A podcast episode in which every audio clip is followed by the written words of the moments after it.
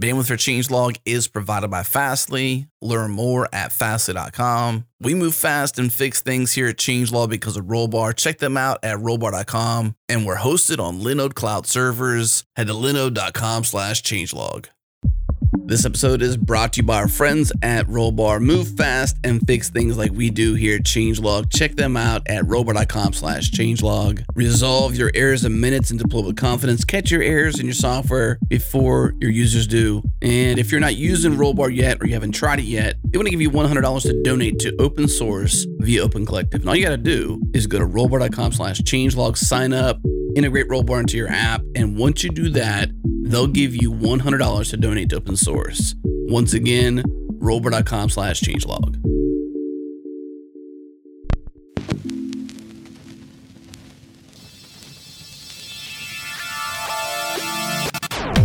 Welcome to JS Party, a weekly celebration of JavaScript and the web. Tune in live on Thursdays at 1 p.m. Eastern, 10 a.m. Pacific at changelog.com slash live. Join the community and Slack with us in real time during the show at changelog.com slash community. Follow us on Twitter. We're at JS Party FM.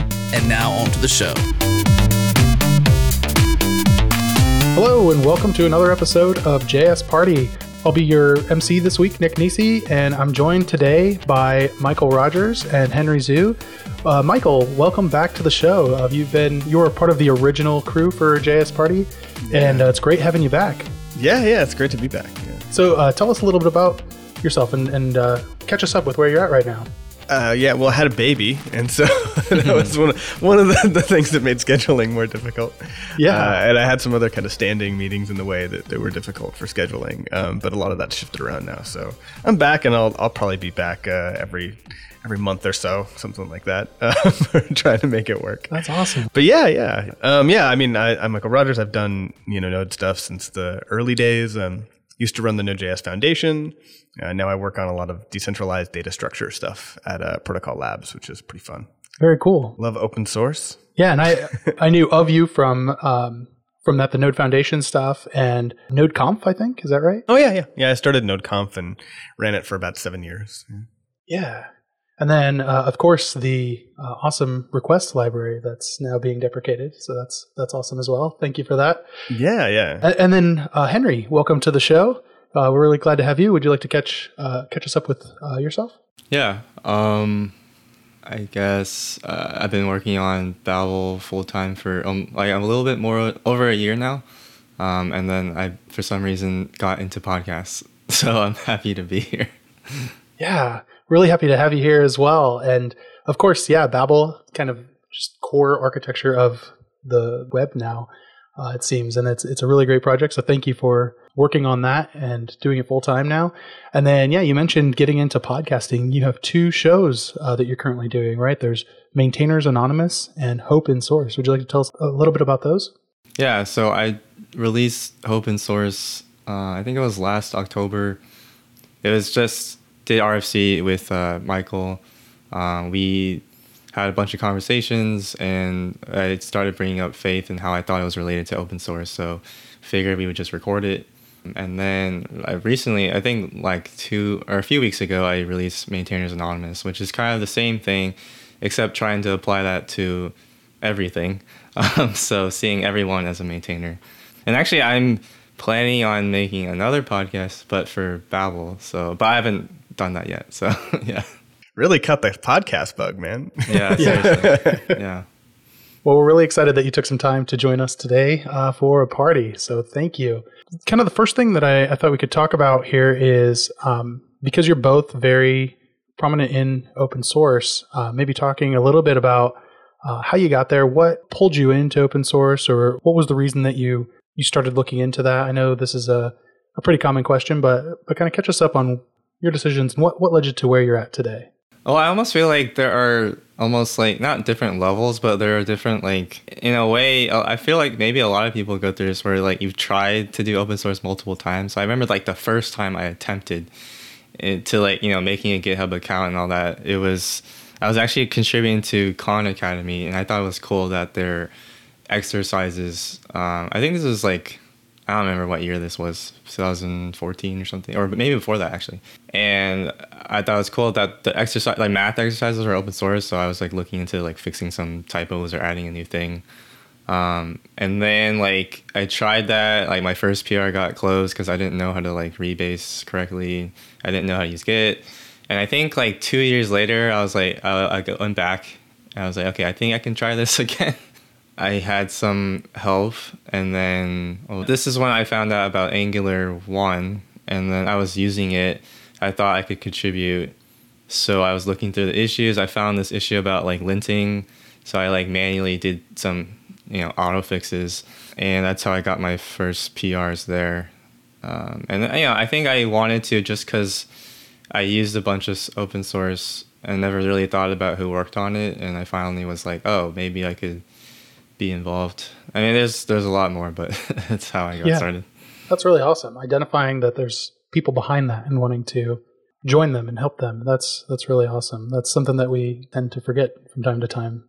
Mikeal, how about you? Ah, yeah, my story is quite a bit different. I mean, yeah, it's it starts in like the '90s. So, but um, I, I mean, when I was really young, uh, I was a, a hacker, and that was kind of how I learned how to program and ha- learned about computers. Um, and so with hacking, like, there's always a community there. Like, you're always on IRC, sort of having people show you different things, and so just the value of having a community to rely on and kind of bounce ideas off of and get pointers to, and and like informal kind of mentorship was always like really useful to me learning computers even like really really young and uh, and most of the reason why I was hacking is that I just wanted to learn more, and we didn't have any like hardly any. We were really poor, so we didn't have like any money for anything. It was like a miracle that we had a computer, and uh, so hacking was like a way to to get into other systems to learn those systems uh, that I didn't have the money to really access and learn on my own.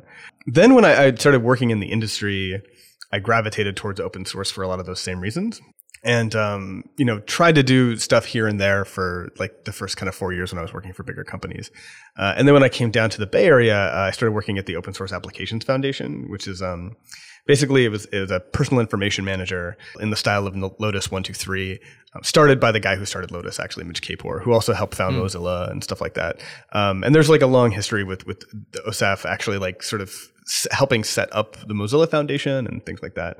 Um, so a lot of kind of crossover there. But it was a, a smaller team of like just really, really amazing people. Um, but a lot of them, you know, hadn't even done open source before. Like there were like three people from the original Macintosh team with like their names on the motherboard. Like it was like a he- heavy people were working on this and this team of like, you know, 20 people. But, uh, they hadn't really done a lot of open source. And so Ted Leung um, joined, who has like a long history with Apache and has done open source for a long time. And he did a lot of trying to teach values and teach people like how to do open source properly. Um, and I was pretty young at the time and really just soaked it up. Like I, I, all the value stuff, I was just like really taking it in. And I thought that it was even more important for, for me actually, because so my team was building these new test tools and the test tools were also open source, but they were kind of widely applicable. And we had far less resources to build and maintain these tools than the product team. So we were like, we need a community of contributors. like we need to do that because we're, we like don't have any resources. And it worked pretty well. Like a, one of the, I mean, OSAF kind of crashed and burned in terms of like the actual product that we were building. But a lot of these side projects, not, not just the stuff that I was building, um, ended up having like a much longer lifespan than the actual product.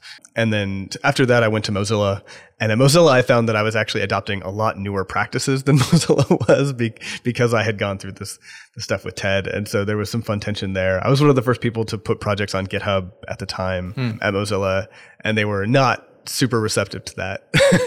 and yeah, yeah. And then kind of from there, um, around that time, like my kind of last year at Mozilla, that was when Node.js was released. And so I'd been writing Python for like five years and, and getting involved in that community and in the Django community in particular. And a lot of the culture of Python had been defined already, and it was very hard to sort of steer that ship in another direction.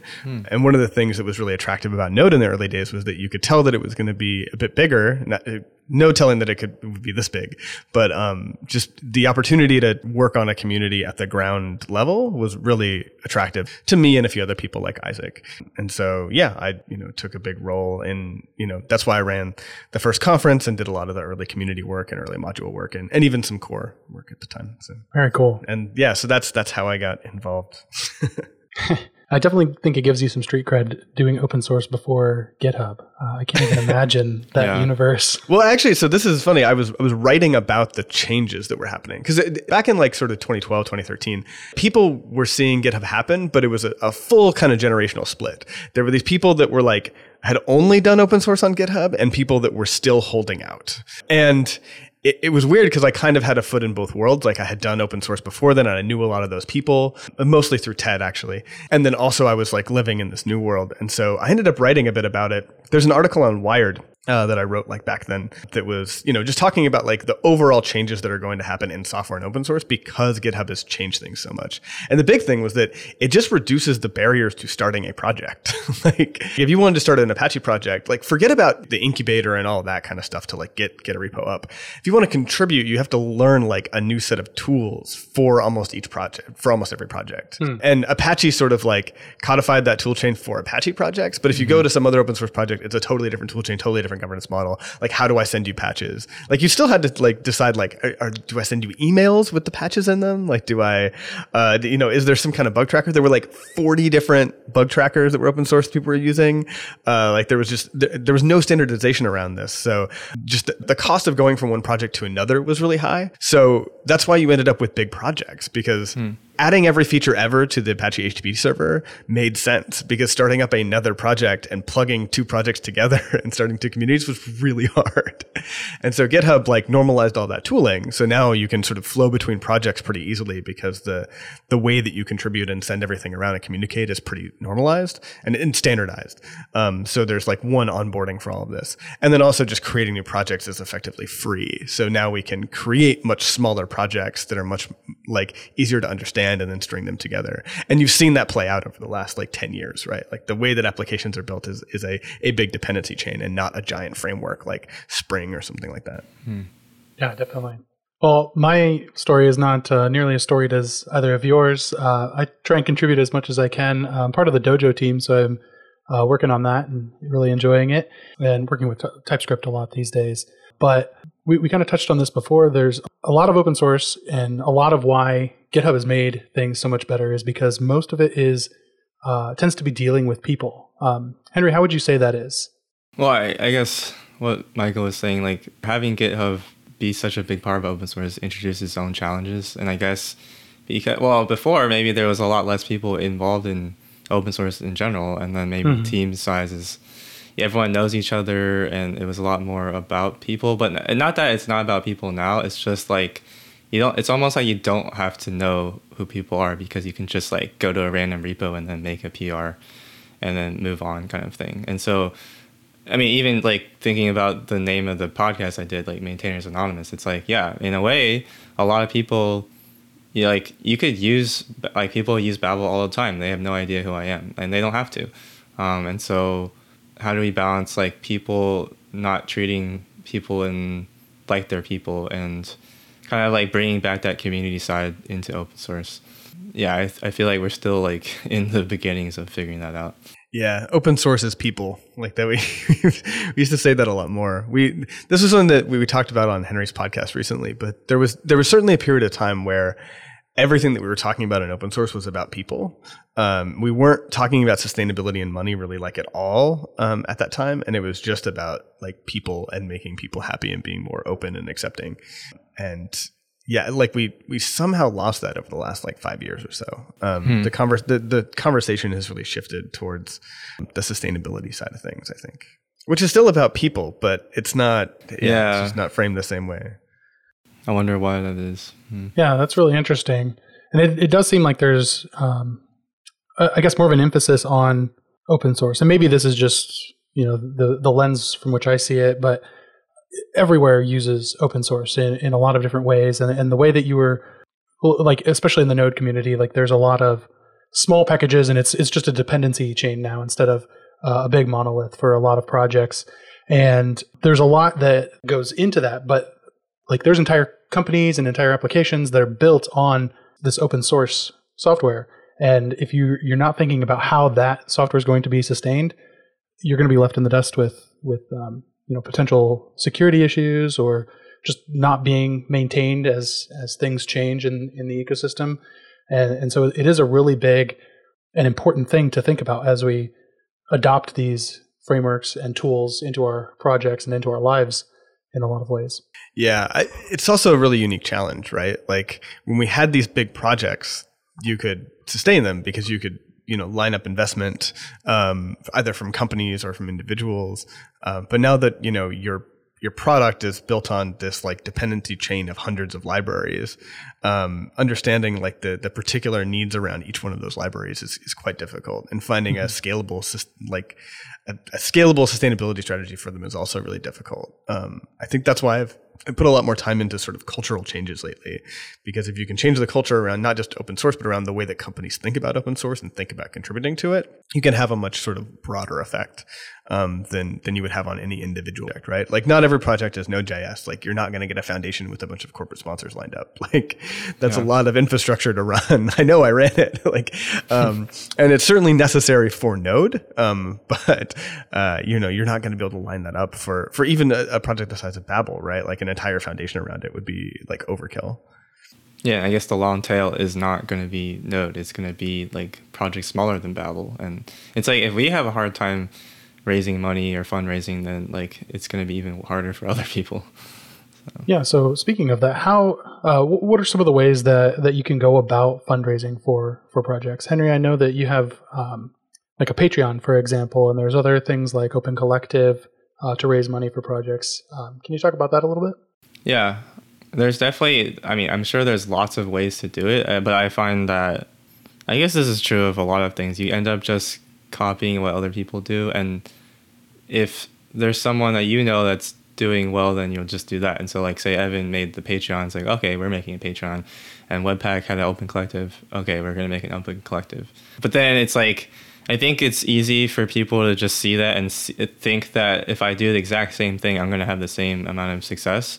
And so you got to do the hard work of actually like i don't know whatever it takes to if whether it's talking to companies or getting the name like out there, um, simply making a Patreon is not going to convince anyone to give you money because um, there's lots of people, and it, it's like doesn't even matter if you have like lots of followers or people know who you are. It's like you have to, I don't know, just a different skill set than like writing code. I think if, if you're talking about crowdfunding at least. But you know, in a way, I mean, donations is a weird thing to get into anyway. Like you're not tying like the input that you're putting into the output that you're getting out of it. And it's like maybe it makes more sense for your company or your project to do consulting or or other kinds of things. Yeah, that's like the secret uh, sustainability strategy that has worked consistently in open source, which is that like starting a consulting company tends to work actually. Like a lot of people that do open source full time work for consulting companies and end up doing open source more or less full time as a part of that work. Um, you know they're like not just the big companies but just lots and lots of little companies as well. Um, i think the trick there is that like setting up a consulting business and running that business is a lot of work and is a very different skill set than open source maintenance. So it's just not a, uh, like an accessible means of sustaining most projects right? Um, because it's like okay great. Like i I want I want to support myself. Like, where do I find sales guys, like an accountant and stuff? Yeah, so you do end up having to do a lot of those things on your own, mm-hmm. which takes away from the time that you might spend working on the code itself. Right. So, like, are you willing to do that? And I, I think most, it seems like most people don't want to. Um, and so I feel like this is where other companies can come in to like be that middle person to do that for you or I mean, there are guides to like be a contributor and guides to be a maintainer, but we should have more like teaching on like how to do consulting or sales or whatever, like that, that kind of thing. Yeah, it's really interesting. So, uh, what advice would you give to uh, someone wanting to kind of follow a similar path to becoming a maintainer of an open source project? Um, well, I don't know about following a similar path because, like, I, yeah, it does seem like everyone kind of honestly, a lot of it feels kind of random, and a lot of it is it just takes time. Like, I think you know, you think about people that are maintainers. Like I've been maintaining this for like years, and it took me a few years just to be a contributor. And I don't know if people expect like they, they kind of just make a contribution and suddenly all this stuff's gonna happen. It's like I I mean I don't think anyone would want that because honestly, all you do is get more responsibility, right? So although uh, another another way is like when people get added as a maintainer on a project, it's because they already put in a lot of work, and it's more like you're getting recognized for like the work you've already put in, and so um, and and so like having like commit rights and all that stuff is cool, but um, and it's on maintainers to kind of figure out like when they should do that and how I guess liberal they want to be with doing that. Like with Node, it's like okay, you can make PR and then and now you can be a committer. I don't know. It's uh, it's it's complicated. Yeah, I don't know. I think um, there's like a ladder here, right? Like the projects need to build first of all. So you need to have like a support system so that when people do small things, they can also take on bigger things and bigger things at their own pace. But not everybody will do that. Some people will just do one thing and then leave, and just really enabling people who have done a little bit to help out as much as they can is really important just for like sustaining the project. But my my advice to people like getting into open source is always to just take on a thing that you already know how to do, right? Mm-hmm. Like you're you're going to learn how to do new things in the future, but like there's this this social barrier to contributing to a new project where you're trying to feel out what that community and that project is like and if they're going to be mean and if they're actually accepting of new contributions and that whole thing. And just getting comfortable with the project is is a process in and of itself. And so just take on a task that you already know how to do, whether it's like a doc update or a website update or some test update, like something relatively easy. Don't try to do a huge patch right away or try to add Yeah. some giant feature, right? Like go through the process and learn a bit and get comfortable.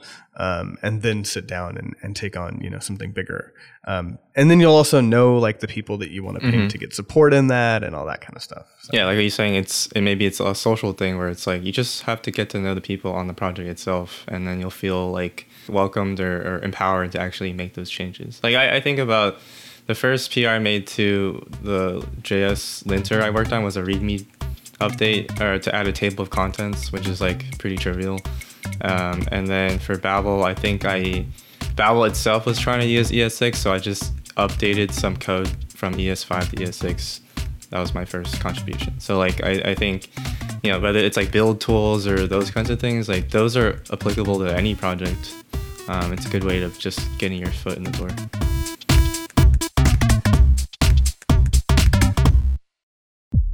This episode is brought to you by Algolia, search technology to power your business. Trusted by Twitch, Stripe, Adobe, and many more. Even us, yes, we use them to power our search, and we love the way they obsess over that developer experience. They let us fine tune the index for the best results and report back what people are searching for, even servicing search terms that get zero results, which we love. Check the show notes for a link to get started for free, or head to algolia.com to learn more.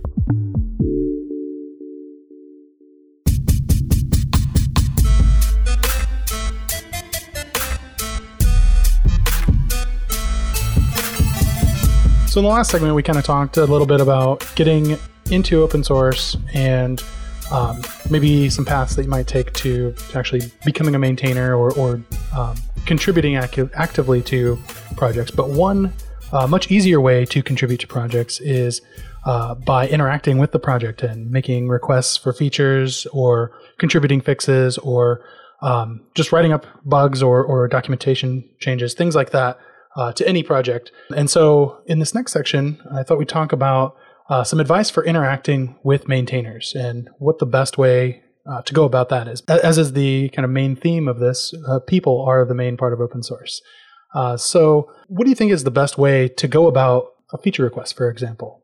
Yeah, I guess I would say you kind of need to go into it maybe knowing that it might not be what you uh, initially set out to be. Um, it might be better to create an issue talking about your what the use case is. And the thing that you're asking for might not be what they're it might not fit with the overall project. Unless it's something like it's really small scoped like it's unlikely that exactly what you're looking for is going to happen. So i think talking through that beforehand would be better. Unless it's small enough you could probably just make the pr and then they'll just land it. But you kind of have to have a good idea of what that looks like Yeah, it, it really seems like something that you have to think about is uh, not really your specific use case, but how this fits into the more general use of the project. Whether that's Babel, for example, that's used by everyone. So having something that is very specific to, to something that you want fixed that might not have a big appeal to everyone else, it's probably less likely that something like that is going to get landed. Yeah, I mean, well, okay. I want to say a few things first. um, a lot. When in doubt, log an issue. Like, don't don't get too hung up on like you know worrying about the exact perfect way to say things. Like, when in doubt, log an issue because it's just better to get that feedback and to start the process than to not. Just like you know, be nice. Don't be like super entitled about it. And also maintainers, be nice. Like, there's a lot of like not nice maintainers. But as far as like the sort of the most constructive way to frame something like that, like I always fall back to uh, job to be done theory, which is like it's it's essentially like a business theory from Clay Christensen, who um, did disruption theory. And the principle is that like we don't buy products, we hire things to do a job, right? So like I hire this meal to give me the calories to move on with my day, right? And there are lots of different meals that might fit into that, but like sometimes the most efficient one is like the one that I can take on the go or or something like that, right? And you start to look at like, you know, you're you're analyzing an iPad versus a laptop. Um, you can get a laptop that is cheaper and does more things actually than an iPad, and yet people keep buying iPads because the jobs that they're hiring them to do are not all of those things that a laptop does. It's just a subset, and that subset is works better on the iPad, right? Um, so you can create better experiences if you understand the job that people are trying to hire it to do. So what I try to do uh, always with people sort of requesting anything is is like unwind them a little bit and try to understand what they're trying to hire this thing to do. And so w- when you describe like what you were trying to do in terms of not just the, the feature that you want to see or how you're conceptualizing the solution, but just the job that you're trying to hire this to do and where that fits, then um, people can often work with you to figure out what feature might need to be added and what it might look like to solve that use case, or um, if it actually might be out of the scope of the project. And you know here are some pointers to things that you can plug into this to, to solve that. That's usually the best way to go about it because so the vast majority of the time that you're asking for a feature you're you're not saying this must be in this project. You're just saying like i need to do this thing and it is not clear to me how to do that. Um, and so either point me in the direction of, of where that th- where that solution exists um, or like let's talk through how to solve that in this project um, yeah, the, I think often the worst thing that you can do is come with a full solution to the problem, uh, because so often like you you have not yet spent enough time with that library to internalize all of the constraints that they're under and why that might not be a great fit with some of the other stuff that's going on. Um, you you may have a, a really good understanding of what you're trying to do with it, but not of what everyone else already does with that project. So. Right, and that's like the role of the maintainer to actually not just write the code and all the features, but then look through the ecosystem and see how it's used and figure out like what's the general solution for this. Um, and it's like, yeah, like you said, it's easy for maintainers to dismiss it because maybe they saw that request like 20 times, but maybe that's a good thing because then they're like, okay, it seems like a lot of people are actually asking for this, so maybe we should look into it. So you're saying things like that are still helpful, even though coming in, you might feel a little worried that you're going to be like disrupting your day to try and bring up this topic and discuss it. It's still worth bringing it up because it it helps maybe contribute to a larger problem that you that other people are might trying maybe trying to solve. So it helps kind of get that onto your radar a little bit better. Yeah. It's always better to know than not to know. Yeah. I mean, a good example of this is like, I understand all of the places in which people violate HTTP specs and OAuth specs because of the issues coming into request. So these are not bugs in request. These are actually bugs in, in other people's software, including Flickr. but, um, and, uh, you know, they're not case insensitive about their headers and things like that. You run into, ca- into all these cases where like, oh yeah, the, the actual world that people are in living in and the environment of the internet is, is pretty brutal. Um, and that is like really good feedback when you're designing new APIs and systems. And, and maybe it actually like, this is not necessarily a request bug, but it's probably something that request needs to consider, right? Like request ended up writing an entire new library called caseless that, uh, in order to do headers so that we could still think about headers in a not case specific way, but preserve casing if you set it, because you might be dealing with the server that is violating the spec. um, and so, like all, all of that sort of ends up uh, coming into the project, and and eventually can make it better. Like every you know this isn't my bug thing is actually like kind of good feedback about what people are using the software for. Um, yeah. And also for me, I mean, I, I did one of the many rewrites of the HTTP client in Node. Um, and a lot of that, you know, was driven by all the bugs that I saw people complaining about that were actually core bugs, but they came through request because people were using request and saw the bug and they don't know if it's in core and request or not. So. Yeah, yeah, that's another tough thing is there's because it's a a tool chain or a pipeline of several different projects. It might not actually be the code that you're maintaining that is the cause of the bug, and so you might have to go uh, deeper into that uh, package inception to to figure out where it is uh, or redirect people, which uh, can be very difficult. Yeah. But yeah, that's that's really interesting having to uh, that example. Like you don't want to make request support uh, like non-spec things like case sensitive um, headers, for example. But you don't want to break the end. like you don't want to push people away from the project just because it exists out in the wild in an incorrect way. So Yep. yeah, that, that's very interesting. Yeah. Um, what about some tips and tricks for reporting bugs uh, or uh, actually uh, helping to push them through to get fixed? So I I think a lot of people complain about like just stars and thumbs ups and things like that, like in an issue when they want it to get fixed. But like, I I, have, I feel like they're haters, and that like that actually is sort of useful feedback sometimes to to know how much other people might care about an issue. It can become a distraction.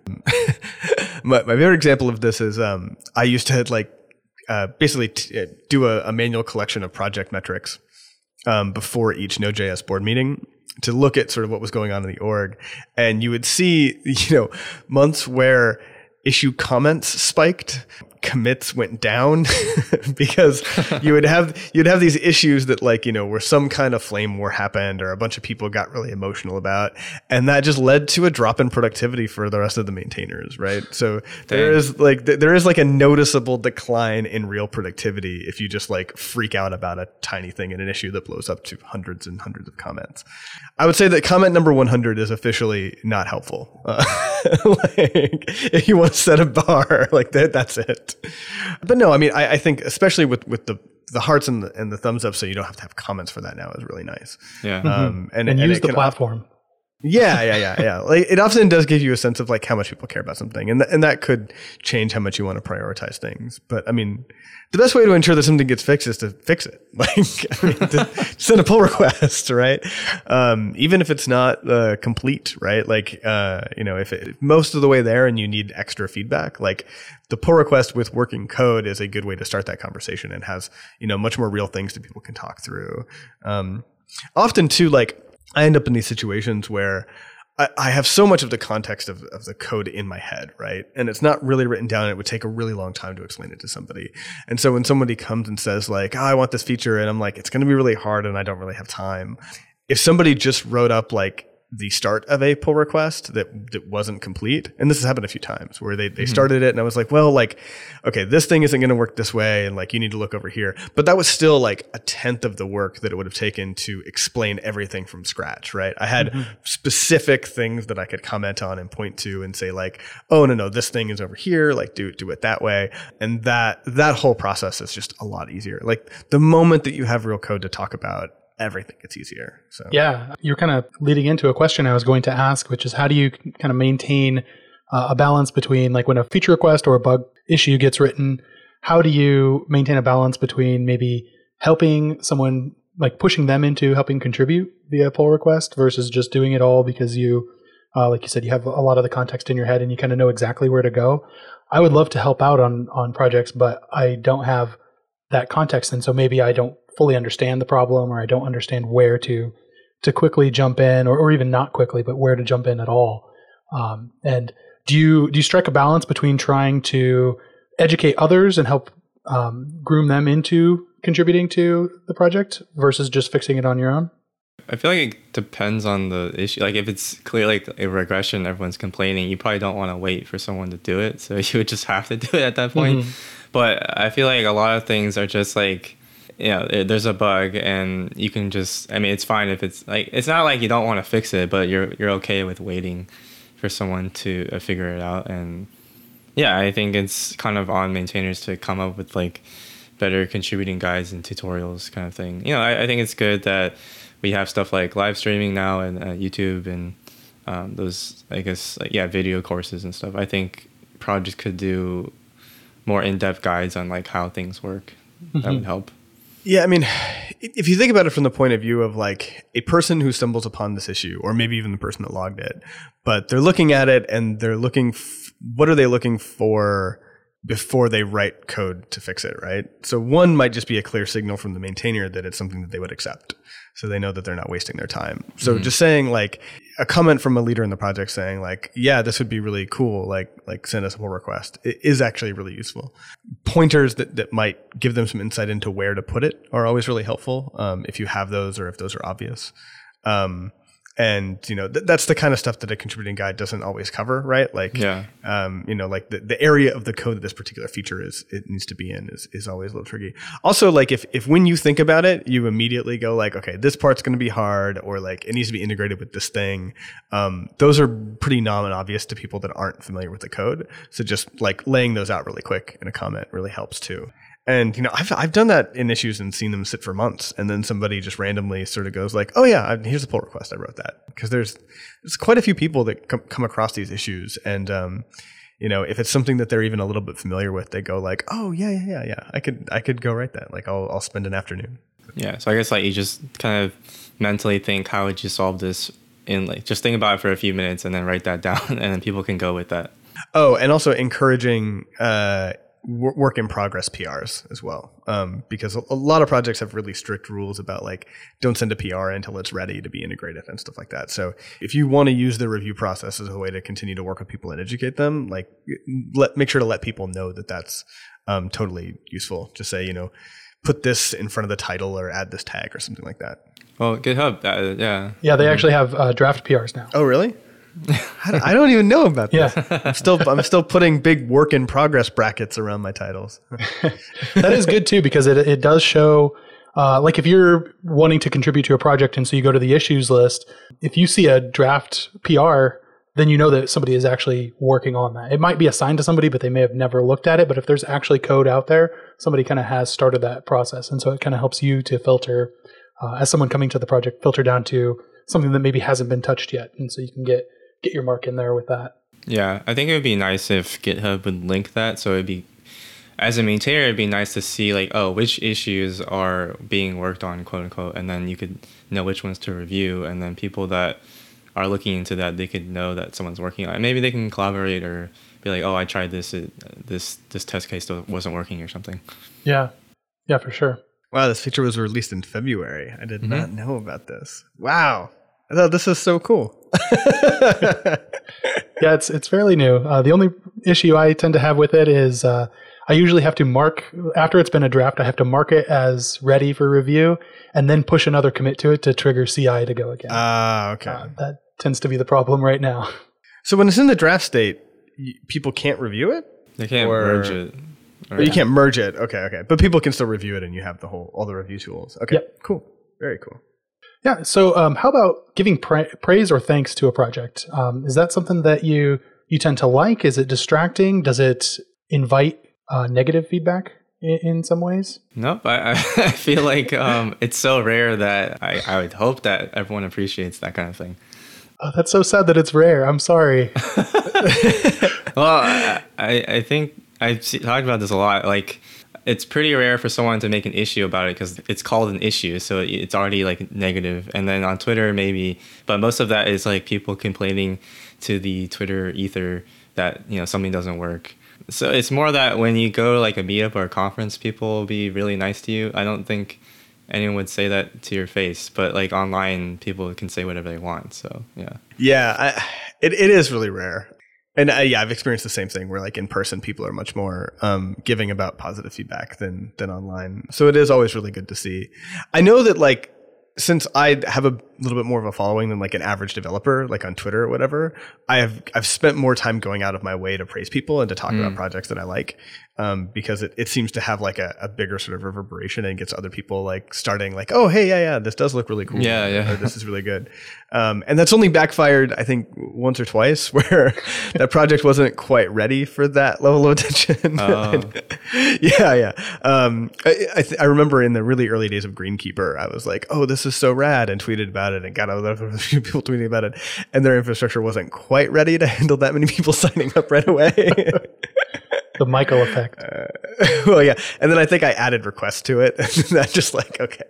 Oh no, no, they they all at like they all used request, and then I updated request, and that was like you know that had this big fan out effect Uh. in Greenkeeper. Yeah, yeah. So I mean, they, they weren't complaining to me about it. They were just like, oh man, yeah, we just had to like really buckle down and add some infrastructure for that one. um, they appreciated you know more people using it.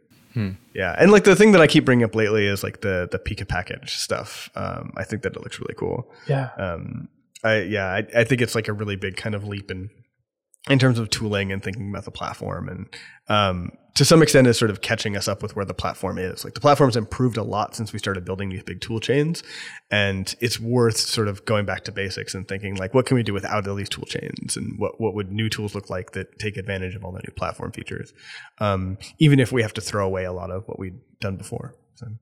Yeah, and um, just to to plug JS Party, uh, we actually talked to the maintainer of Pika on episode sixty nine. Uh, so definitely go back and check that out. Cool. Was that Fred or the other maintainer? Uh, yeah, Fred, Fred K. Schott. Okay, yeah, yeah, yeah. Fred's great. Fred used to contribute to Request actually back in the day. Oh, nice. Yeah, yeah. yeah. Full circle. Yep. So um, you mentioned that, that like coming up to you at conferences or praising on Twitter are really good ways to do that. I kind of agree. Like it, it seems weird to open an issue because it seems like that's the the weird place. Although I have seen it and I don't think that it's ever taken negatively. But uh, like you said, Henry, the it's not an issue. It's an issue in the best possible way, I guess. Uh, but there's no real solution to it. So then, do you just close it? Do you leave it open? Very, very weird. Some people have real OCD about that. Yeah. Right? Like, Uh, yeah. like I, I've given up. Right. Like I'm Yeah. one of these big inbox people where I'm just like, ah, screw it. Like they're just open, whatever. um, but yeah, I mean, like JDD, I know is just like militant about closing issues right away. so I think some people would appreciate it less than others. Sure. I think if, by and large, I think people would appreciate it. I, I would just caution against having like a, a day or like a Twitter thread where you were like encouraging a lot of people to open these on the same day, because then people that are involved in a lot of projects are just going to see their inbox fill up with Oh, yeah. new threads praising different projects. I mean, in a way, it's also more effective if people just do it on their own, like asynchronously, rather than. I mean, at that point, you get hundred thank yous. You're like, okay, now what? You know, like if it's just one off, it's like you actually appreciate it more when it's just one person. So Yeah, totally. I tend to try and, and just put like a comment in a, a real issue, like I'm having this problem, but before I say that, I just want to say I love this project, or you know something like that. So it's Oh, a little bit of praise, uh, but it's still relevant and totally an issue. Uh, the other thing I really like to do is um, if I feel like I have the skills, ask for maybe some feedback on how to maybe approach that. So if it is something where I, I don't have the context built up, but I'd like to contribute, uh, I might say like, you know, I know you're busy, or I'd um, I'd love to to contribute a fix to this if you can point me in the right direction, or or let me know about anything that I might not be thinking about in terms of this issue. yeah, I like that. I like just like having the praise in there, like ca- couching the sort of uh, the like I'm having this issue stuff. That's always that's always really cool. Yeah. Um, often when I when I log an issue, I'm like, hey, I'm having this problem, like, and then I'll just outline exactly like what I can commit to in terms of fixing it. like, I have like you know I've I- I've looked at this code base, like I can probably fix it if you can point me in the right direction. Like I can put in the time for that, or I'll literally just say like, just letting you know about this. I don't have the time to fix it. If you can't fix it, I understand. I'm also busy. That's really good feedback too, and it's something that might be weird to bring up. Like it, I don't know, like hmm. it, it just seems like you know you're talking about people's time, and if, if they come back and say, "Oh, I can't do that," it's not that they don't care about the issue that you're bringing up. It's just that they literally don't have time to to do that, and it's it can be tough to bring that type of stuff up. At least it can to me. I don't know. I mean, it's kind of like with the issue template. Like we want people to give as much information up front, so you don't have to do this back and forth thing where people don't understand the context or expectations. Yeah, nine out of ten times I delete that issue template though. Like, Yeah, I like an issue. Like I'm gonna get you this information if it's relevant, but Yeah, no, exactly. I, I think it'd be funny to, if GitHub had stats like how many people like just do the Control A delete and then just paste something in there. Yeah. Well, people have bots now that like complain when you do that. It's like, Uh-huh, no, yeah. no, shut up. Like, like th- this is like this is meaningful feedback that your template is dumb. True. Yeah, I'm, I'm like I was really actually against the templates when they came out, and I, and I still feel like they may be like more pain than they're worth in a lot of scenarios.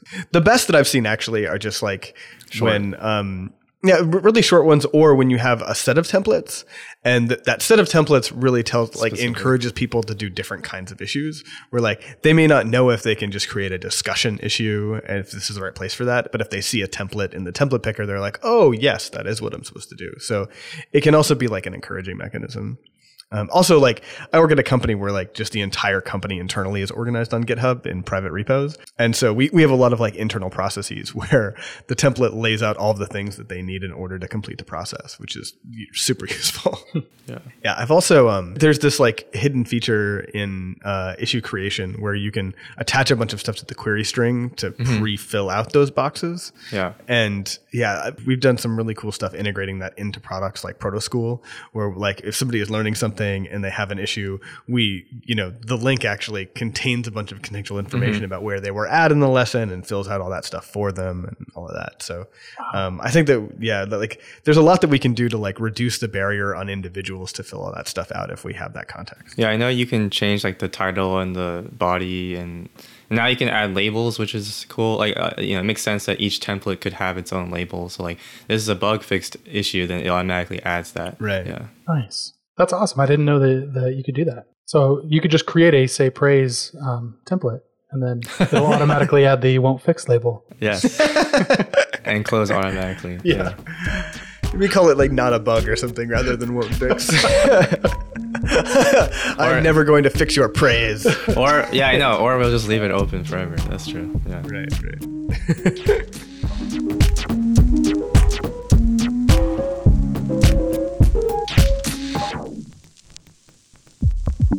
This episode is brought to you by Gauge. Gauge is a free and open source test automation tool by ThoughtWorks. The goal of the tool is to take the pain out of test automation, and to help with this, Gauge supports specifications of Markdown, which are easy to read and easy to write, reusable specifications to simplify your code, which makes refactoring easier, and less code means less time maintaining code. And finally, integrations. Use Gauge with your favorite tools and your IDEs in the ecosystem of your choice. Selenium, Sci Pro, CI/CD and CD tools like GoCD, Jenkins, Travis, and IDE support for Visual Studio, VS Code, IntelliJ, and more. Head to gauge.org slash jsparty to learn more and give it a try. Again, gauge.org slash jsparty.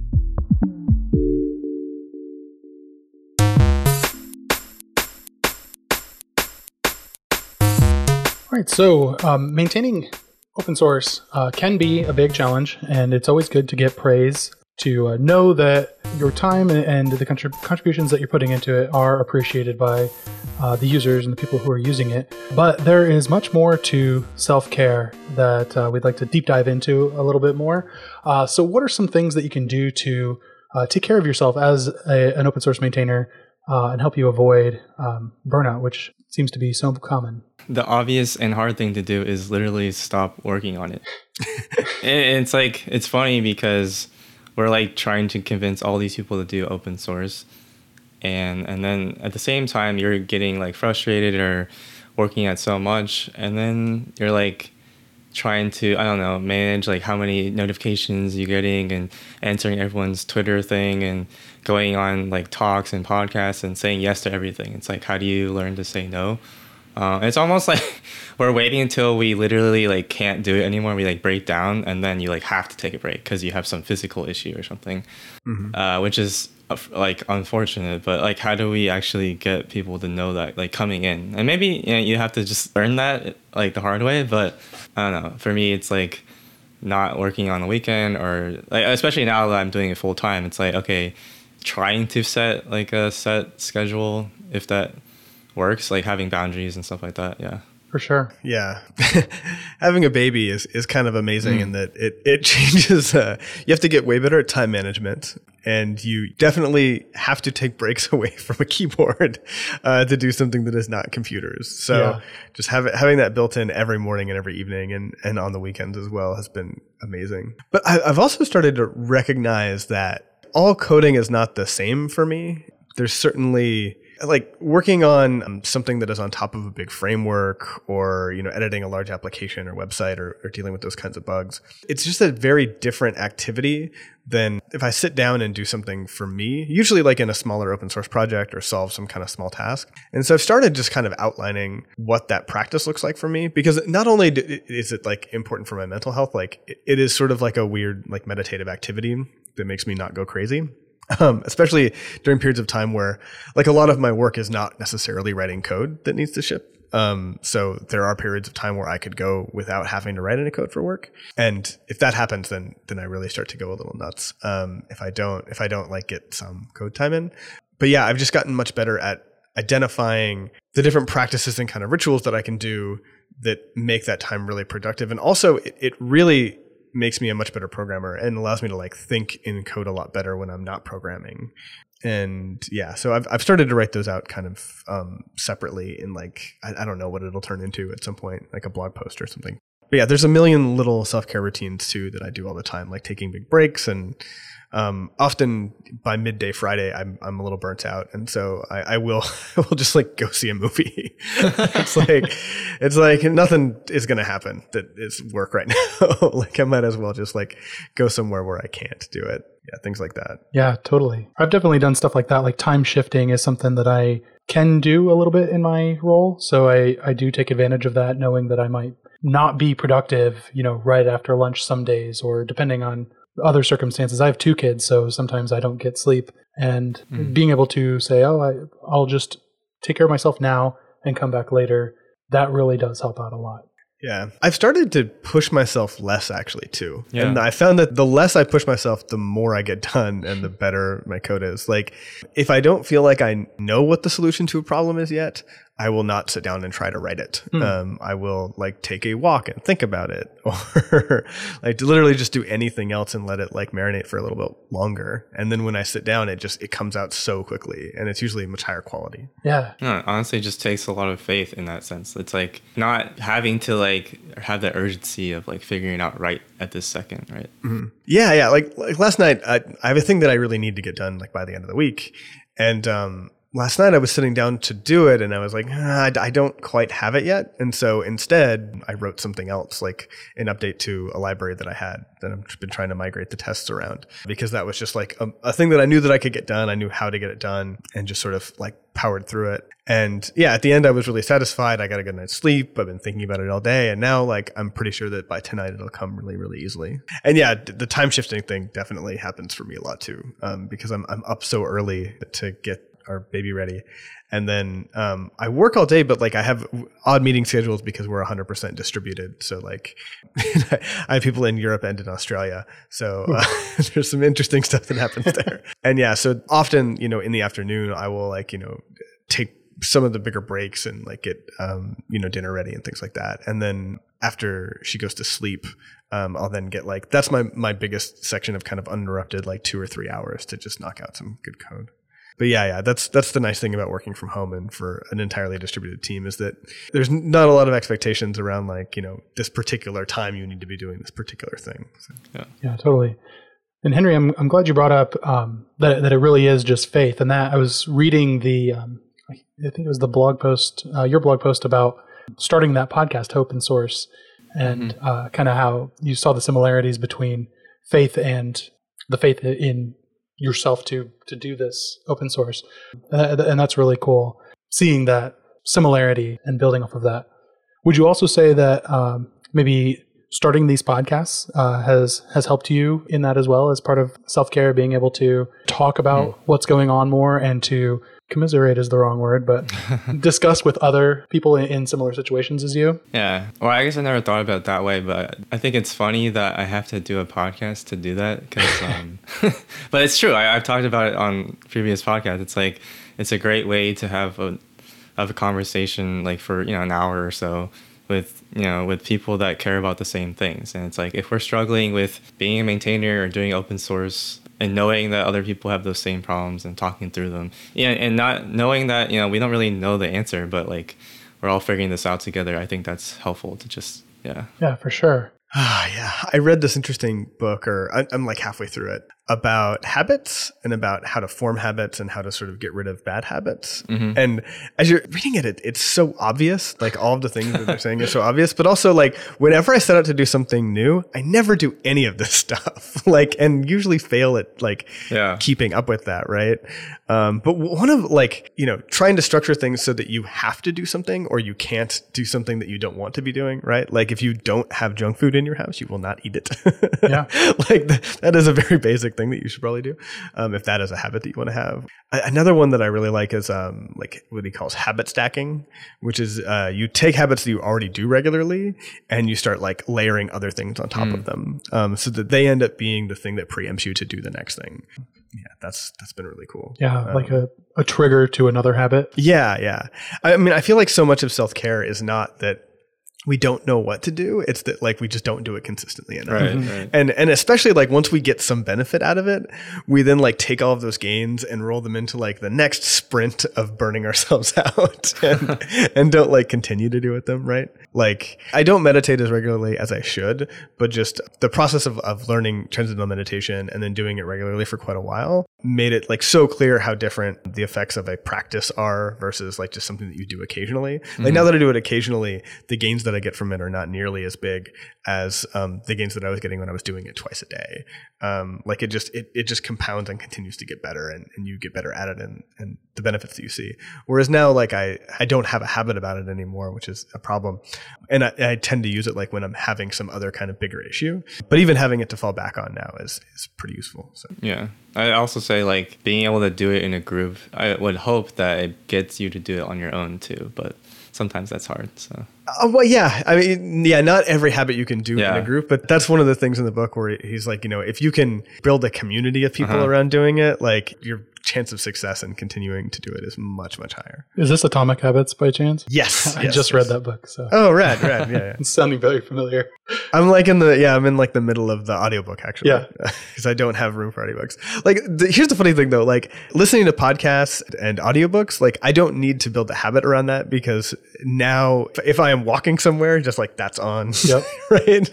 like there are all these spaces in my day that I know will fit into that, and now I just go for it, right? Like I don't have to try to to push myself to like you know read more and things like that. Okay, okay. So uh, in the break, I created a repository uh, at GitHub slash Mikeal M I K E A L slash self dash care, uh, where I I want to actually collect some of these self care routines and get other people's thoughts on them as well in like an open source way. So uh, yeah, if people have things they'd like to share, go there. I'm starting to share a few now. Like I had a lot of wrist pain for a while and came up with a way to kind of resolve some of that. So Oh, nice. Yeah, this is awesome. Uh, we'll definitely put that in the show notes, so check that out. cool. it's a great show. Yeah, it was really great. Uh, Henry, thank you so much for joining us. And uh, I would really just encourage our listeners to say thank you to you uh, because if you're using JS, you're probably using Babel, and um, I'm very appreciative of it. Um, you should should show him that praise. Maybe not all create an issue, but uh, definitely talk about Babel and talk about his other work. Definitely follow uh, follow you on Twitter. Check out your Patreon and uh, your two podcasts um, and upcoming third one yeah. yeah, Yeah, open yeah. source, maintainers anonymous, and um, I can't remember if you mentioned what the third one was. I actually tweeted about the name and I was like, maybe I should come up with it. Well, I think we might just call it the Babel podcast because it's easy. But I remember I was like, oh, maybe we should call it like babbling about Babel or like some funny thing. But I don't know if, yeah. we'll see. Yeah. Awesome. So I just want to I just want to reiterate Henry lives off of his Patreon uh, Yes. donations right now. So like if you appreciate, you know, having your code work in web browsers through Webpack or all of the different frameworks built on Webpack and Babel, like you should you and potentially your company should Yeah. uh, try to give him some money on Patreon. Um, please do that. Thank you. He's too nice to promote himself, so uh, I will promote him. I, I'm, wor- I'm working on it. I'm like your hype man. I mean, Yeah. I'll, I'll, I'll come out before and after things, and like I'll get people excited for you, and then afterwards be like, money. I love the uh, the picture on your Patreon. It's like Mm-hmm. a picture of you with a box that, that has like donations for Babel. It's Yeah. great. That was a real event. You're saying you got like 200 bucks. Uh-huh. That's did. amazing. yeah. That is so funny. Awesome. This is a great show. Thank y'all. Yeah, thank you. Thank you. All right, right, thank you for tuning in to JS Party this week. Tune in live on Thursdays at 1 p.m. U.S. Eastern at changelog.com slash live. Join the community and Slack with us in real time during the shows. Head to changelog.com slash community. And do us a favor, share this show with a friend or just an Apple podcast. Go into Overcast and favorite it. And thank you to Fastly, our bandwidth partner. Head to fastly.com to learn more. And we move fast to fix things around here at Changelog because of Rollbar. Check them out at rollbar.com. We're hosted on Linode Cloud servers. Head to linode.com slash changelog. Check them out and support this show. Our music is produced by Breakmaster Cylinder. And you can find more shows just like this at changelog.com. Thanks for tuning in. We'll see you next week.